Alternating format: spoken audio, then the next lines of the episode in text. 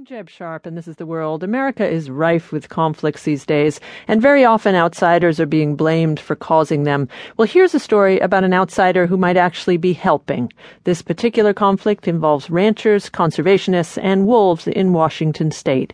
Wolves are back in Washington for the first time in 80 years, and some of them are eating livestock. But one woman with an unusual background is working with ranchers to try to soften their feelings toward wolves. Here's Eilis O'Neill.